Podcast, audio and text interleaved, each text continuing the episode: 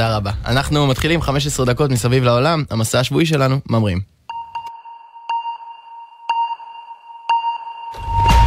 ארצות הברית תקפה הלילה בצפון מערב סוריה במטרה לפגוע בביתו של בכיר בג'יהאד, המזוהה עם ארגון אל-קאעידה. הפנטגון אישר את התקיפה והגדיר אותה משימת סיכול טרור.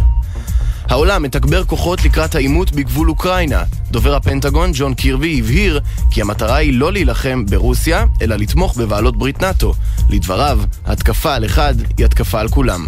The current situation demands that we reinforce the deterrent and defensive posture on NATO's eastern flank. President Biden has been clear that the United States will respond to the growing threat to Europe's security and stability. The United States will soon move additional forces to Romania, Poland, and Germany. גז ירוק? החלטה מעוררת מחלוקת של הנציבות האירופית קבעה כי מיזמי גז וגרעין ייחשבו השקעות ירוקות, לצד אנרגיות מתחדשות. מייריד מקגינס, ראש הוועדה המתעקשת, אנחנו עומדים מאחורי ההצעה מתוך ראייה עתידית. We stand by our proposal because it is transparent where there is investments in gas and nuclear. We are saying that in a time-limited way, these energy sources have a role to play in our transition towards a more renewable future. וגם, נציין שנה להפיכה הצבאית במיינמר, ננסה להבין מה הצעד הבא של ולדימיר פוטין, ולמה המורדים בקמרון טוענים כי הבחירה לארח את אליפות אפריקה בכדורגל היא רק סיפור כיסוי למלחמת האזרחים שם. מעט מאוד זמן, הרבה להספיק, בואו נמריא. מסביב לעולם ב-15 דקות, יומן החוץ של גלי צה"ל מביא לכם את כל מה שקורה בתבל.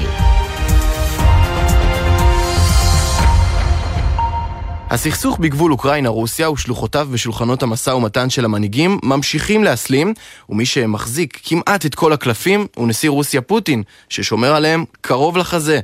אז מה מתכנן נשיא המעצמה הזו? כתבתנו עומר עזרן, את מצטרפת אליי באולפן. כן, שלום טל, צהריים טובים. כדי לדון בעתיד צריך קודם כל להבין מה קורה עכשיו, בשטח. נאט"ו ורוסיה ממשיכות שתיהן להעצים את כוחן בגבול, וגם נשיא ארצות הברית ביידן אישר אתמול לתגבר את נוכחות צבאו במזרח אירופה. מול זה פוטין הציג השבוע בהרחבה לראשונה את דרישותיו שרובן עוסקות בכוחות נאט"ו, ולא נענו. בשטח אומר המצב רק מידרדר, אנחנו קיבלנו הצצה למה שעובר בראש של פוטין. כן, נכון טל, ונתבסס על זה כדי לנסות להבין את המהלך הבא שלו.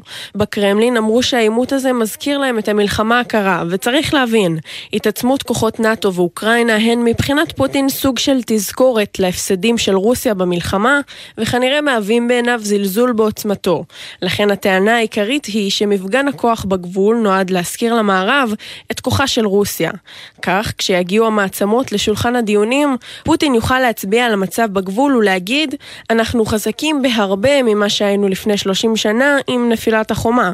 אנחנו מסוגלים לפגוע בכם, והגיע הזמן שתתייחסו בכובד ראש לדרישותינו. אם פוטין אכן רואה את המצב כך, סביר מאוד אומר שהמתיחות בגבול תסלים לכדי עימות. כן, וכשברקע אנחנו זוכרים את סיפוח חצי האי קרים, מתחזקת הסברה כי לרוסיה לא נגמר התיאבון. כלומר, יש גם מניע ברור לפלישה. ובעוד פוטין מתעקש כי הוא עדיין פתוח לשיחות, רבים מציעים כי אם הוא באמת חפץ בפתרון דיפלומטי, אולי לא היינו בכלל במצב הזה מלכתחילה. תודה רבה, עומר. תודה, טל. בדיוק שנה עברה מאז שהחונטה הצבאית במיינמר הכריזה כי תפסה את השלטון, הדיחה את המנהיגה הנבחרת ומפלגתה, והחלה לרצוח בדיכוי אלים מאות מתנגדים ומפגינים. מנתונים שפרסם האו"ם השבוע, עולה כי מאז יותר מ-11,700 אזרחים נעצרו שם באופן לא חוקי. כתבותינו מסכמות את שנתה האפלה של מיינמר. שנה אחרי מחאות הענק, רחובות שלמים בכמה מהערים הגדולות במיינמר היו כמעט נטושים. מנהיגי המרד שעוד נותרו בחיים קראו לתושבים להישאר בבתיהם ולבצע מחאה שקטה, חרף איומים במעצרים. ביאנגון, העיר הגדולה במדינה, תועדה קבוצה קטנה של מפגינים שופכת צבע אדום על הקרקע, שבתחילה סימל את צבע מפלגת הליגה הלאומית לדמוקרטיה שזכתה בבחירות, אבל היום האדום הזה מזכיר למיינמרים את דמם של יותר מ-1,500 אזרחים שנהרגו בשנה החולפת בעת שנאבקו במשטר הצבאי. שנים אחרי שצמצם את מעורבותו בפוליטיקה ושחרר את אונג סאן סו צ'י, הצבא במיינמר החליט לחזור לשלטון, ובהודעה אחת בטלוויזיה הממלכתית, לקח ממנה את החצי שלה בהנהגת מדינתם. סו צ'י, בת ה-76, שנשלל ממנה פרס הנובל לשלום אחרי שהתברר כי תרמה למעשי הטבח בבני הרוהינגה, הפכה שוב לסמל הדמוקרטיה הרעועה במיינמר. יומיים אחרי ההפיכה הצבאית החלה החונטה להפיל על סו צ'י אישומים והכניסה אותה למאסר. היא כבר הורשעה בכמה מן העבירות ונשפטה לארבע שנים בכלא. אם תורשע בכולן, היא עלולה לסיים את חייה מאחורי הסורגים. בעולם מגנים מכל כיוון, אבל פעולות ממשיות עדיין אין. מועצת הביטחון של האו"ם הצהירה אתמול כי היא מודאגת מאוד ממצב החירום המתמשך שהטיל הצבא במיינמר, ודחפה לשיחות במטרה לפתור את המצב בהתאם לרצון העם. ערב יום השנה להפיכה, ארצות הברית, בריטניה וקנדה הטילו עיצומים חדשים על השלטון הצבאי בקריאה לעצור את מכירות הנשק למיינמר. אבל תקווה אמיתית אין ממש, מנהיג החונטה העריך את מה שהוגדר כמצב חירום בחצי שנה נוספת, על מנת לטפל באיומים הנשקפים לדבריו מגורמי חבלה פנימיים וחיצוניים. ההבטחה שלו מלפני כמה חודשים כי ידאג לקיום בחירות מתמוססת מול עיניהם של האזרחים, המקווים לעתיד פחות אפל במדינתם המעורערת. ועכשיו אנחנו נוחתים ביבשת אפריקה. שם אמנם סוגרים חודש של חגיגת כדורגל מותחת במיוחד עם אליפות אפריקה שתגיע לסיומה ביום ראשון הקרוב, אבל ספורט הוא מזמן כבר לא רק ספורט, ולמרות שהפוליטיקה אמורה להישאר מחוץ למגרש, מלחמת האזרחים עקובה מדם בקמרון מורגשת על הדשא כמו השחקן השנים עשר. על כדורגל, מלחמה ומה שביניהם, בכתבה של מיכל גלנץ.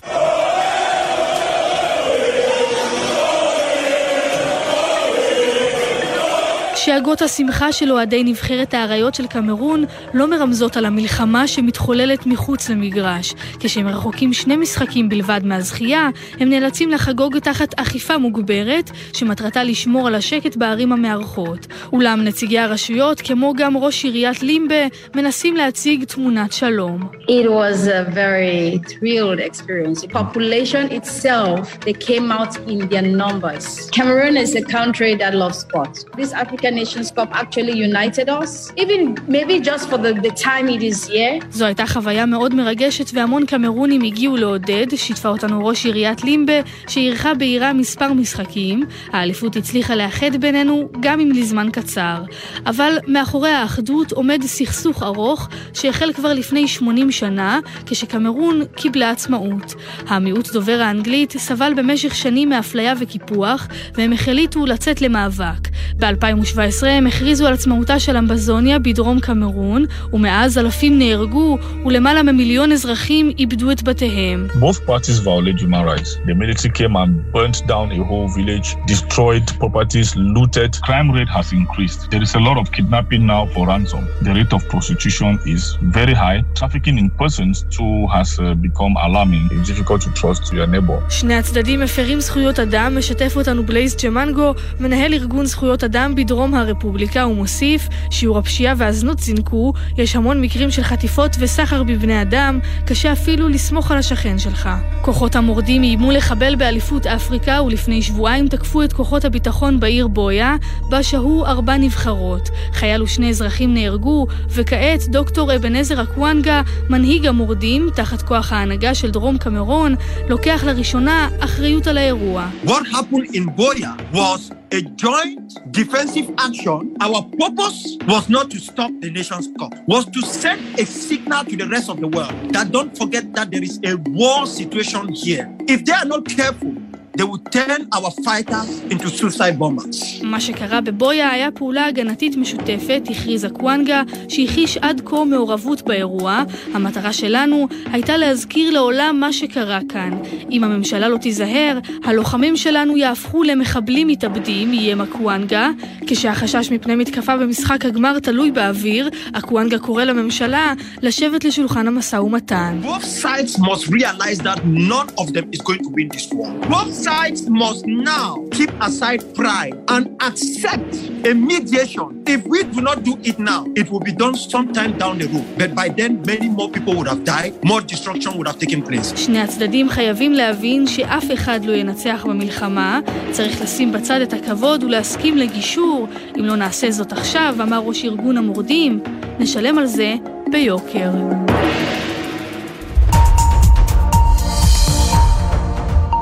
וכמו בכל שבוע, נסיים באנקדוטה מוזיקלית. בברכת ראש השנה שמח לסינים, שקיבלו השבוע את פניה של שנת הנמר, ומאחר שאנחנו לא מכירים שירים בסינית על נמרים, נסיים עם שיר שגם ככה עשוי להתנגן לכם בראש ברגעי המתח של אולימפיאדת החורף בסין, שתיפתח מחר.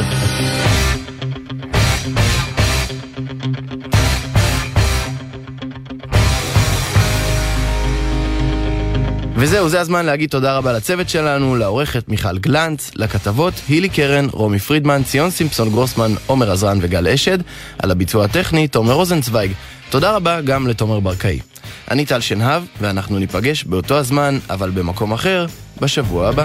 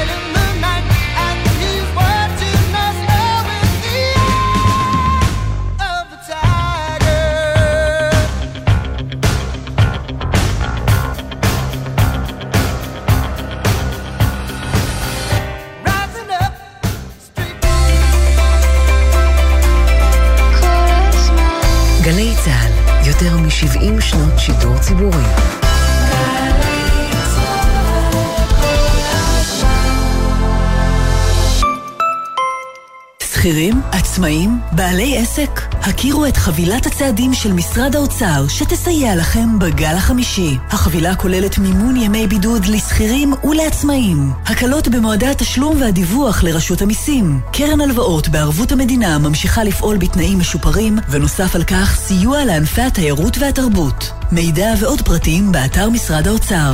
זה שווה לכם. עולים במדרגות ולא במעלית? מקטינים. אוכלים ירקות ולא טוגנים? צ'יפס? מקטינים. חונים רחוק והולכים ברגל? מקטינים. אורח חיים בריא יכול להקטין את הסיכון למחלת הסרטן בכ-50%. למידע, האגודה למלחמה בסרטן. 1-800-599995 עכשיו בלוטו הפרסים גדולים במיוחד. בלוטו 40 מיליון שקלים, ובדאבל לוטו עד 80 מיליון שקלים. ימבה! המכירה אסורה למי שטרם מלאו ל-18. אזהרה, הימורים עלולים להיות ממכרים. הזכייה תלויה במזל בלבד.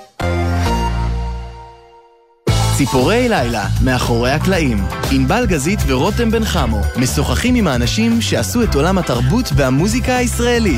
על ההחלטות, הסיכונים והסיפורים. והפעם, המפיק והאמרגן אשר ראובני. הופענו בחגיגות המימונה בירושלים. הגדרות שמקיפות את הבמה קרסו. המשטרה הרימה ידיים. עוד רגע רומסים את כולם. הבאתי את השיטה, אמרתי לזוהר, תעלה, תגיד לכולם שני צעדים אחורה. וכך היה. מוצאי שבת בחצות, גלי צה"ל. מה זה באמת להיות ישראלי? דינה זילבר במסע לתוך הישראליות עם דמויות מפתח בחברה, בספרות ובתרבות.